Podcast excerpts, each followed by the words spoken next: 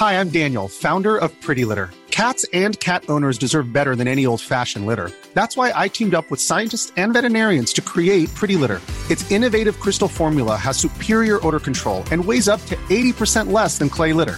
Pretty Litter even monitors health by changing colors to help detect early signs of potential illness. It's the world's smartest kitty litter. Go to prettylitter.com and use code ACAST for 20% off your first order and a free cat toy. Terms and conditions apply. See site for details. Hey, Dave. Yeah, Randy. Since we founded Bombas, we've always said our socks, underwear, and t shirts are super soft. Any new ideas? Maybe sublimely soft. Or disgustingly cozy. Wait, what? I got it. Bombas. Absurdly comfortable essentials for yourself And for those facing homelessness. because one purchased equals one donated. Wow, did we just write an ad? Yes. Bombas. Big comfort for everyone. Go to bombas.com slash ACAST and use code ACAST for 20% off your first purchase. Even when we're on a budget, we still deserve nice things. Quince is a place to scoop up stunning high-end goods for 50 to 80% less than similar brands. They have buttery soft cashmere sweaters starting at $50, luxurious Italian leather bags, and so much more. Plus, Quince only works with factories that use safe, ethical, and responsible manufacturing. Get the high-end goods you'll love without the high price tag with Quince. Go to quince.com slash style for free shipping and 365-day returns. Hello and welcome to episode 33 of the world's first Paul Weller fan podcast. I'm Dan Jennings and 10 years ago I gave up my live streaming career as a radio presenter with one big regret.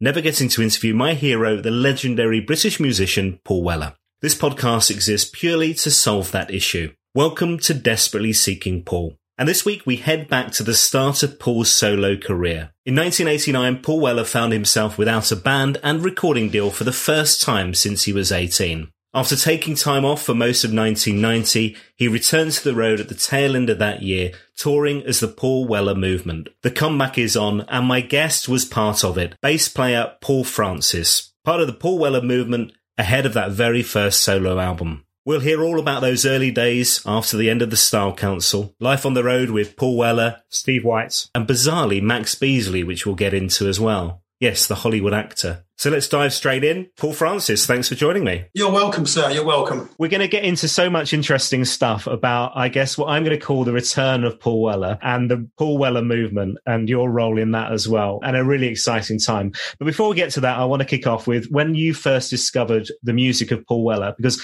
I understand you were a bit of a punk. Would that be right? Uh, I was into the punk movement, yeah, but I wasn't really a punk because I had really long hair. Well, I had an afro, actually, Dan. That's allowed in the punk world, isn't it? I mean, I've got a bit of an afro going on at the moment as well, to be fair.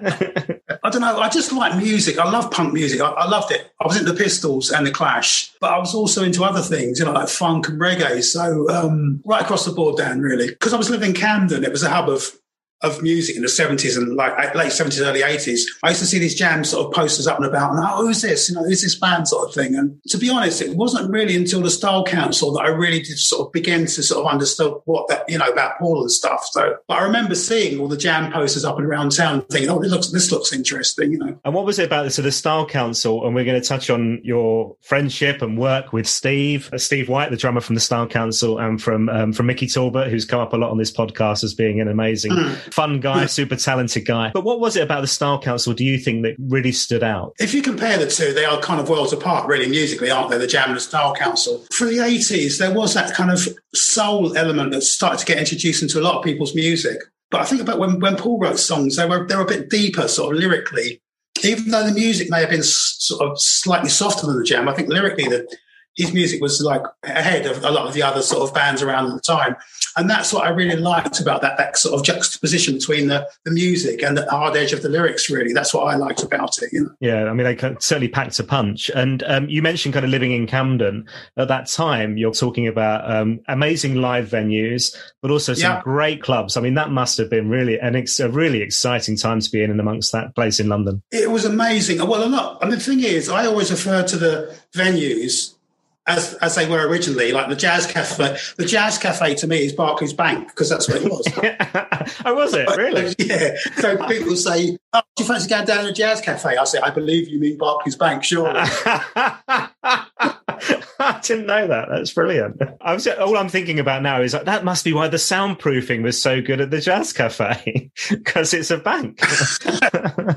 it's those steel walls. I mean, I've I've seen like On-U Sound in there and like um, Adrian Sherwood and stuff. And you're like, how how is this not bleeding outside? This is so loud, and it's because it was a bank. That answers every question. The TNC was I can't remember. It's called something. It's been called loads of different things, but that was called something else. And but because I was there for 40 years, obviously before I moved out, but I watched it all change. But I was there for the opening week of Dingwalls because I bunked in. I climbed in the bog windows at the back, and that was really that was really good. Dingwalls was ma- amazingly influential as a venue and, and, a scene, really, as much as anything else, wasn't it? Yeah, definitely. And also, um, I've noticed looking back that there was varied musical acts on from night to night which is great if you're growing up and learning, you know, trying to get involved in music. And it wasn't any particular style. And that's what I really liked about Dingwalls. You could go one night and see a blues, you could see punk, you could see anything down there. It was great. I must tell you this, I did pay to get in eventually. I take your word for it. And at which point do you decide, you know what, I'm, I'm soaking all this up, but I, I want to work in music? At which point did you go, I'm going to pick up an instrument, I'm going to learn how to play? Well, I think it was probably about 79 when I first, uh, because I did my first sort of professional gig and tour in 79. And I wasn't quite sure if I would be able or capable to do it, but it was the people around me that kind of said, "Come on, man, you, are good enough, you can do it." And it was other people believing me more than I believed, believed in myself at the time, and it kind of got me kick-started, really. And was it always the bass? Well, actually, actually, I started playing guitar when I was about sixteen, but it was too hard. Oh, so what did you do? Do you what too hard, too many strings? Yeah, so I cut two off, and it was easy. well, I did know seriously, I did. Yeah. Um, oh, really? yeah. It's not that simple, surely. I suppose it is. I haven't really thought about it. I haven't really thought about this. Yeah, I suppose it is.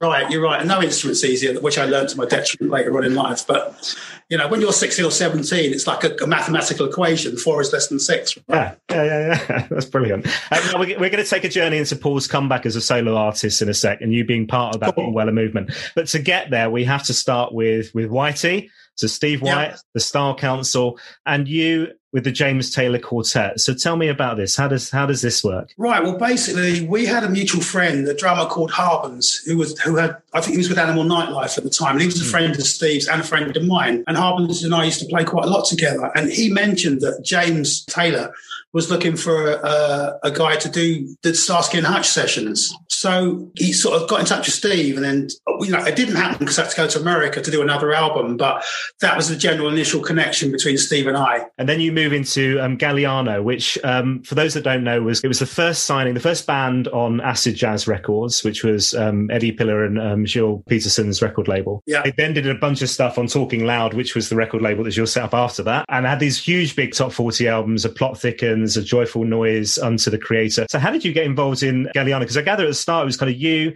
Mick Talbot, Steve, um, obviously the Style Council guys, Roberto Galliano or Rob Gallagher. I'm not sure which one to go with. what did you call him? Um, Rob. Okay. I always sense. thought calling him Galliano was a bit rude. You know, if you, if you came up to me and said, "Oi, Francis, come here," I'd, I'd feel annoyed. Yeah, so because yeah. because Steve and I were doing JTQ and we got on quite well musically, and uh, then he he was really on the he was really trying to you know get stuff happening. So he, he, he hooked up with Rob, and obviously Mick was around, so he, you know Mick was on board with that. And then he gave me a ring. So we had this little trio going on. We started to do that, but it was the same time as, as Paul. So it, it, we had to sort of juggle things around really. It was a bit tricky because the, week we started rehearsing with Paul, we also had this TV with Rob and we had to cancel the first couple of days of rehearsal for Paul. And I, I, I was a bit embarrassed by that, to be honest. I mean, I, I, could have got, he wouldn't have fired Steve or Mick, but he could have fired me.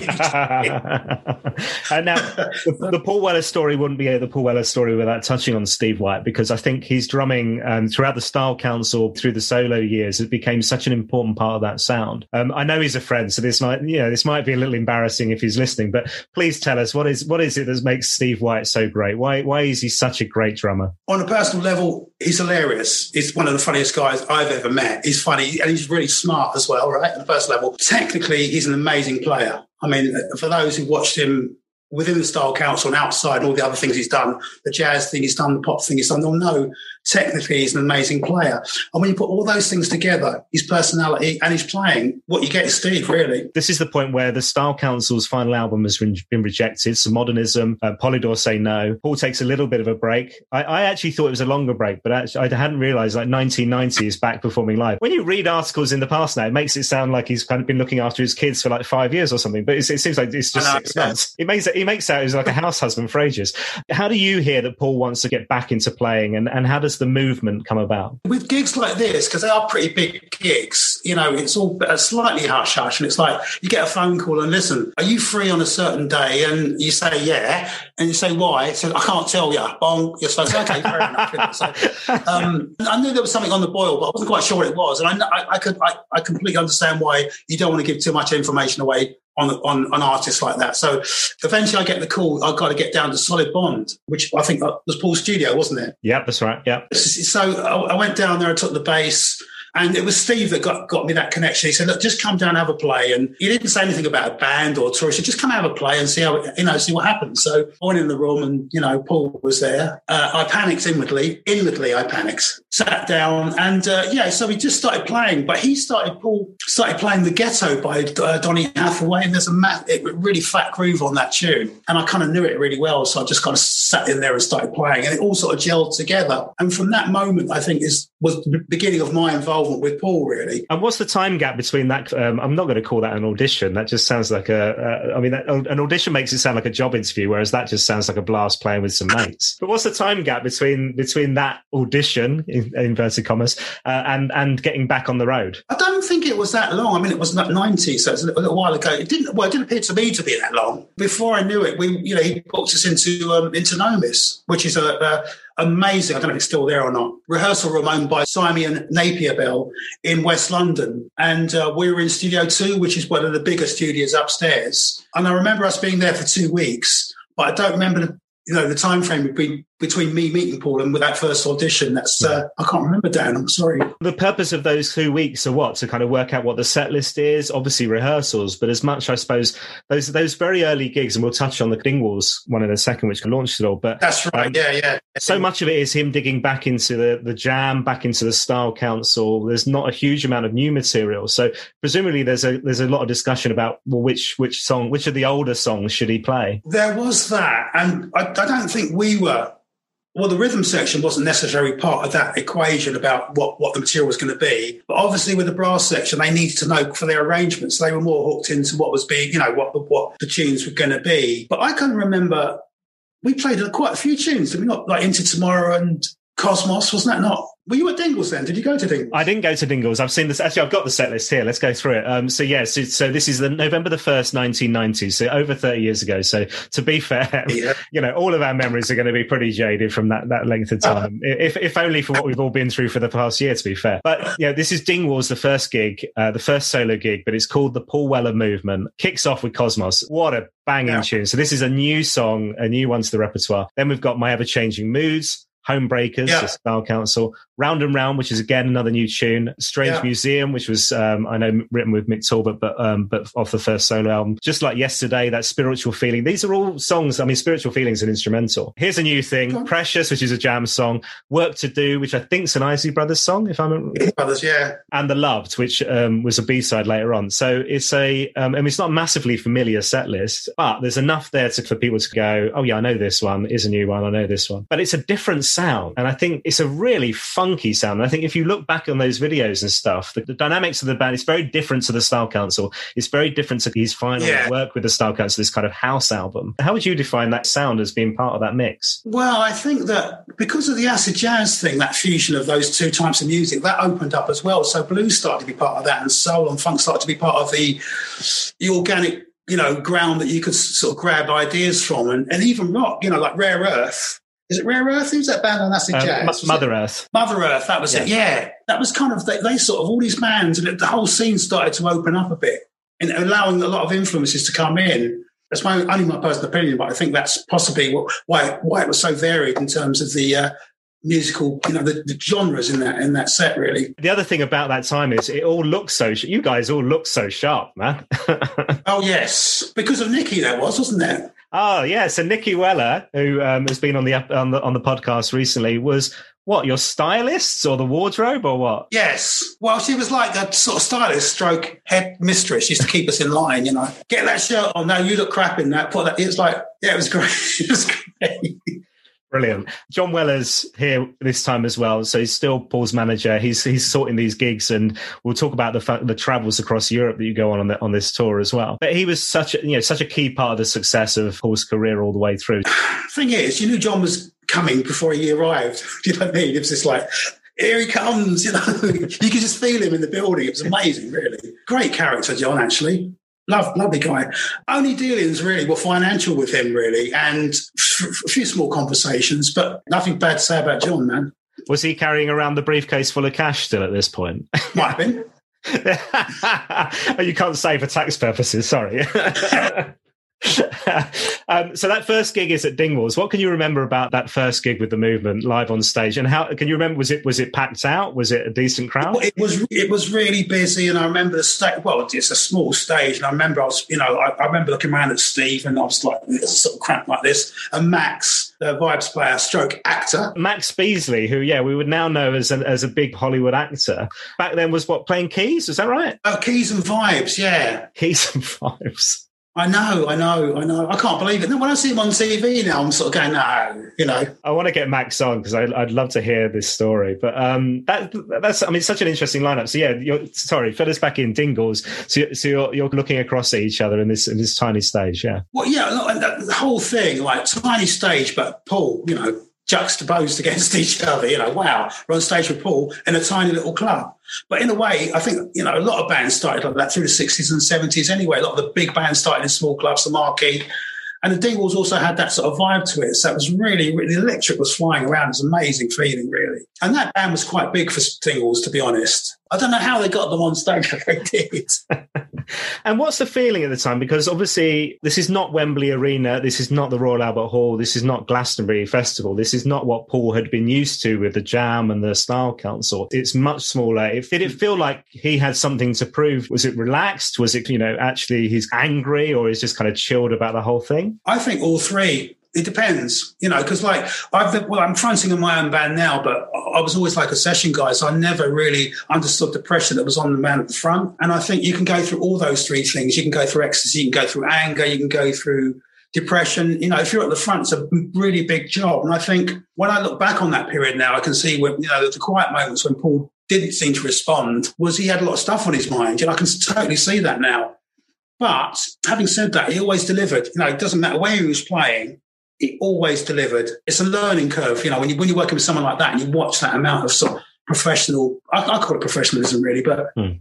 it's incredible to watch really. So that first gig in London, and then you would, usually you would expect to go on a, um, a UK tour, but the first thing you do is go to Europe. So you go to, um, Turin, Milan, Hanover, Hamburg, oh. Berlin, Amsterdam. I mean, that must have been incredible. It was brilliant. It was great. It was great. I mean, although having said that, I've, I've, pretty much done that a few times in the past. The same sort of, you know, you always end up going to the same countries. You know, you mean it's always like France, Germany, Italy, Holland. You know, when you're going touring with these bands, you always end up going to the same places. But it was it was different with Paul. It was a slightly step up. Do you know what I mean?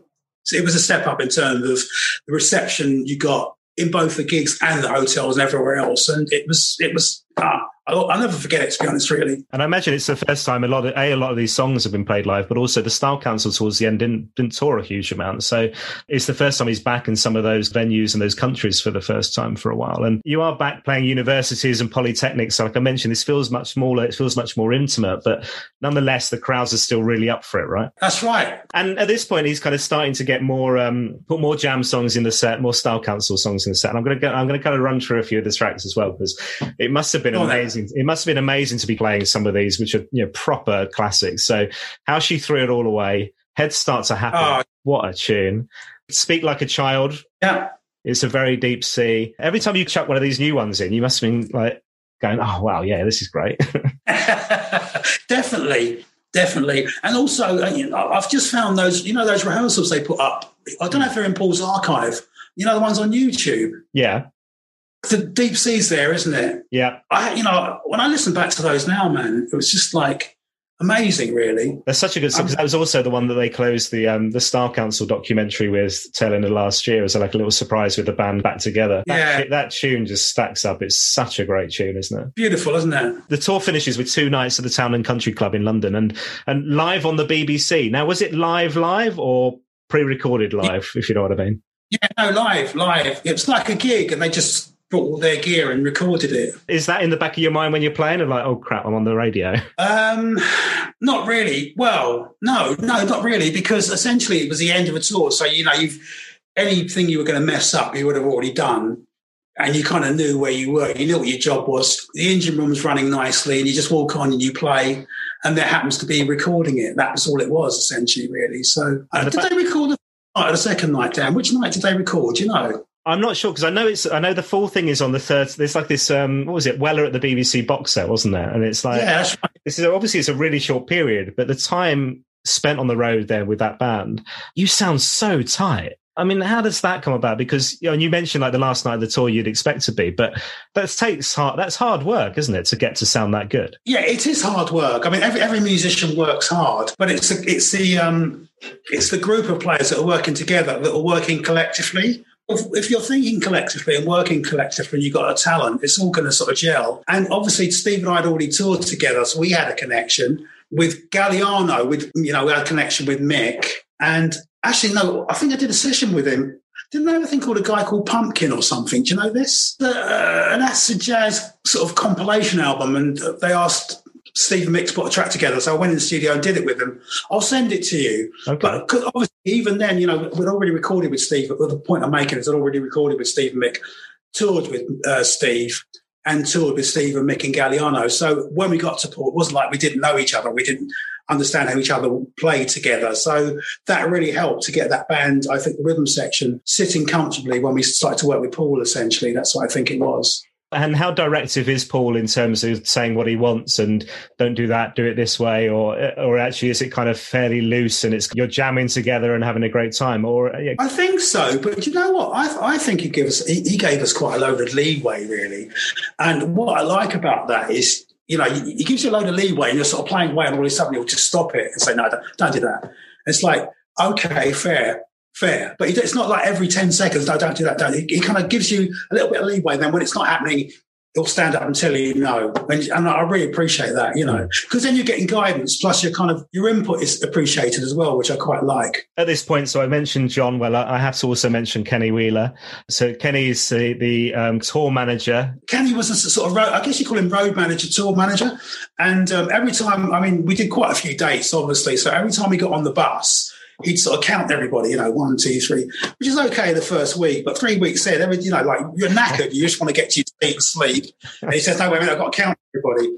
So I said, Ken, like, man, why do you have to count everybody? He goes, well, on this, I think it was a Style Council tour. He said, I, I left somebody at the services. I said, oh, who was that? He goes, oh, Mick Talbot. Imagine driving off and driving off and Mick's back at the stage. Oh, yeah, yeah, exactly. I mean, and no disrespect. It, I mean, that band was Mick Paul at the very beginning. It's like, oh my god, that's so funny. The Town and Country Club. So that last gig as a, of, of you with the Paul Weller movement, you've listened back to that since, right? Yeah, well, I had it on cassette because I recorded the broad. The, is it Radio Two? I can't remember if it's Radio One or Two. Thing is, if you say Radio Two, it sounds like old people's music. So I'm going to say Radio One, right? I, I had it on tape, literally. I think when they broadcast it or somebody recorded it. So I've had it on cassette since we'd done it, and so I've been listening to it. You know, I finished the gig, I went home, I listened to it, and in the last thirty years, I've always stuck it on just to sort of um, to reflect and have a listen. You know, and um, I was listening to it last night again. There you go. It's a great sound. I mean, the the set list, the songs, everybody looks so cool. Like the whole thing just was really lovely. Do you think something, some of that is to do with the live sound of BBC? I mean, the, the guys, the live sound guys at the TNC are amazing, but it might have been the way the BBC captured that performance as well. I mean, you've got to, I mean, give them some applause for that as well. I think, Dan. Do you think? You can hear the sound of everybody. You know, you're coming through as bass. You're, you know, you're hearing the trumpets. You're hearing. Sometimes if the whole thing can sound a bit muddy and everybody's just kind of in the mix together, you know. Whereas actually the processing on that, or the, or whatever they've done in post to make that sound good for the radio is um, is brilliant. I have to say, yeah. But it's a good, but you can feel the vibe of that gig and the kind of energy from the band playing off each other. Yes, definitely. I mean, it's, it is a bit tricky because it's Paul's gig, and you can't be too, you know, you've got to maintain some kind of decorum, but you can't be standing there stiff as a board. So you kind of, be, you know, you've got to be careful how you deal with a gig like that. And um, I enjoyed it you know, I tried to maintain some kind of decorum while I was playing, if you know what I mean. Hmm. So, did you know that would be your your last gig with the Paul Weller movement at that time? I tell you that. I mean, and this is not. This is just how it went. I think that um, the musical direction changed, and I wasn't suitable for that new direction of music because I came out of the acid jazz soul thing. I think he was going into a new area of music, and it sounds great. That. I mean, I, I, I, can see where, where he was going with that, and I, I, you know, I think it's good. Really. I applaud him, you know, for doing that, you know. So, and what do you think of the past thirty years? So, when you kind of listen to you know the new stuff that Paul puts out from, I say new, this is thirty years ago now, but from this first solo album to Wildwood, Stanley Road, and all the way through to On Sunset, are you, are you still in a, a, fan? Are you still dipping in? I think I am. I think I am. And what you know, I tell you what, the good thing about not playing with Paul anymore is I can actually be a fan, if you know what I mean. Yeah. And listen rather than oh I've got to learn this tune or I've got to learn that tune. I can actually sit back and listen and watch him progress in his songwriting, which is that's a that's a blessing, really. I think, to be honest, yeah. and not being encumbered with that worry about you know what my part in that is just have a listen to what's going on. It's great, you know. Yeah. Um, now, a couple of things, other things to touch on. Um, so, Midge Ure, you played with. So um, yeah. Ultra, Ultravox. Midge was a pop star basically, and he was in a band called Slik. And he, between Ultravox and Slik, he had this band called the Rich Kids. And uh, the, the, Rich Kids guitar player was a friend of mine, and that's how I, I got that connection with Midge. And um, we went over to his house to do some recording. He lived in Chiswick. Spent a couple of days with him there which I don't know what happened to that recording. And the other one that I was going to ask you about was Steve, um, and I hope I'm pronouncing this right, Steve Hillage. Oh yes. And I'll be honest, I don't know anything about Steve, but I'm, I'm part. One of the things I love about this podcast is that I'm it's opening me up to new music and new experiences as well. So talk to me about Steve and talk to me about that experience because this sounds really interesting, exciting. Okay, so Steve came from a, uh, the prog rock, and he had he was involved in a band called Gong, who are still going now. And uh, there were two gongs eventually. There was this kind of sort of really freaky prog rock gong and a sort of jazz fusiony gong. There was Gong One and Gong Two, and Steve was involved in that. But in his solo career, he used um, a couple of guys from. He, he, made about five or six albums, of which I did one. But he also used the guys from Stevie Wonder's band for the record before us called Green and Motivation Radio.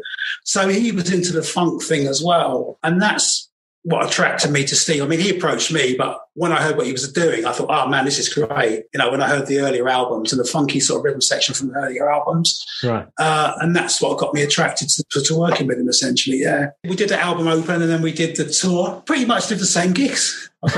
Same venues. yeah, yeah. We did uh, Hammersmith. Well, it's, it's called the Bats. What's it called now? Apollo. What's the I don't know anymore. It's been so long since I've been to a gig. I can't remember. That's where you know. Whenever you ended up in London, you used to do the Apollo, but Paul did a T&C, but usually, yeah. So the Apollo was the one you always ended up at. When I did the Steve Apollo, when I did the, the Apollo gig with Steve, I went up on the tube and um because um, all the gear was there, and I went home and got you know, chilled out and went back to the gig. And I was on the tube with all the people going to the gig. It was great. and then when I got to the gig, I was playing, I could see looking at, they were looking at me going, oh, wait, wasn't he on the tube? so the other thing I wanted to talk to you about is teaching, because as well as the playing um, and the sessions and all that, you're also involved in um, teaching other people to play, which is lovely. And I used to live around Guildford area, and I'm a massive fan of the ACM, and I know you've done some work with them, which is the oh, right. Academy right, yeah. of Contemporary Music. They're a fabulous crew down there. So t- talk to me about the teaching. How does that work, and and how has it worked in a remote world as well over over Zoom and all that? The music industry changed around sort of eighties to nineties with technology, and it, it kind of the, the, the world that we worked in got smaller and smaller, and narrower and narrower because of technology. So a lot of pro musicians, most of the guys I know, have gone into teaching to supplement their income. And round about sort of 92, 93, the Musicians Institute popped up uh, in Wapping and because I'd done Paul and stuff like that, they were looking for established musicians to be part of the teaching, their group of teachers. So I started working in Wapping and then just stayed teaching for like 15 years essentially. I went from the uh, Musicians Institute to the ACM, then to BIMM in Brighton, and then Solent University because I moved out of town. Uh, obviously, none of those places are operating, so it's all remote now. But the thing is, I can actually watch what they're doing, um, and I can see on, on the screen whether they're, you know, making errors with their technique and stuff. So it hasn't changed that much, but it's not as easy as it sounds actually, um, because the, the communication of sending data both ways hasn't really been sorted out with any of these uh, video conferencing apps. You can't stream five people playing live in separate areas because it's not possible with, with, with technology at the moment. So yeah. I, they need to sort it out, and they you know, everyone's having the same problem. Now, before we go, um, a couple of final questions for you. You have to tell me about Funky Alchemy Capricorn One, because uh, there are Weller links to this as well with Mickey Talbot from the Style Council, and also I think, and I'm going to get the pronunciation wrong, but um, Gerard Presencer. Was he with? Was he with Paul? I'm then, sure. I'm sure he played trumpet with with Paul, and maybe the Style Council. I'm going to get slaughtered on the socials for not knowing exactly this, but I'm sure he played with. Anyway, tell me what it is. Okay, right. So basically, same old lot. You're going to get bored. Same old names keep appearing. So it's myself and Harbans and Mick. Uh, and we went to a studio in Greenwich called Woodwharf and we knocked out some grooves. And we spent three days just, it was just to get together to play. There was no plans for it. And we got together and we come out we always come out after three days with an album's worth of material.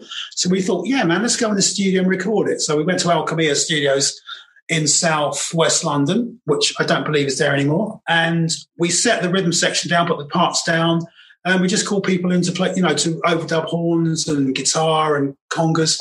And then th- that set of tracks became available. So we self-funded that album. Back to the funk and jazz stuff, but rock. It's and there's this track it kind of opens with. In, India's Groove is the first track with um, Harb- yeah. Harbans on drums. And man alive, that I mean, it's just great the way that comes in, and then you're along for the ride. So these are and these are all instrumentals, right? They are all instrumental songs. Yeah, yeah. Um, I don't know why that is. I do like singers. I haven't got anything against singers, Dan. is it because none of you could sing?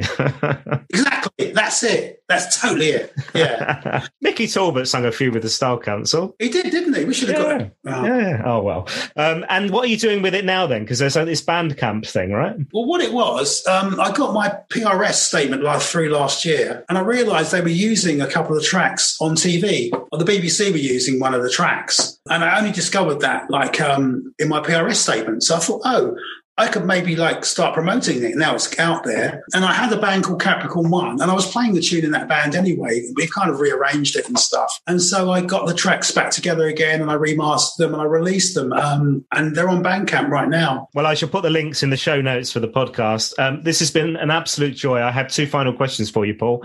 You are allowed one Paul Weller song for the rest of your life. It can be the Jam, the Style Council, or Weller solo. Which one are you going to go with? I think it's going to be very deep sea, personally. I love it. I love it. The Style Council version or the version you played with the movement? I'm going to say Style Council version because that's uh, without that version, I wouldn't have been able to play what I did. So definitely Style Council version. Yeah. And then the final question is the reason for this podcast to exist is so that I can get an interview with Paul Weller, uh, the one that I missed throughout my entire radio broadcast career. If I do secure that interview, he's laughing. If I do get that interview, what should I talk about, Paul? Is there a burning question you'd love the man to answer? Yeah. Why did you fire me, Paul? Why did you fire me? Awkward. now, to be honest, you know what I'd like to ask him because uh, I don't know if this is going to go on a podcast, but he was having a few problems, personal problems at the time, and uh, I'd like to know that he's happy now. That my question was will be to him: Are you happy now, Paul? Uh, Paul, this has been an absolute joy. Thank you so much for your time. I've loved every second of this. I really appreciate it, man.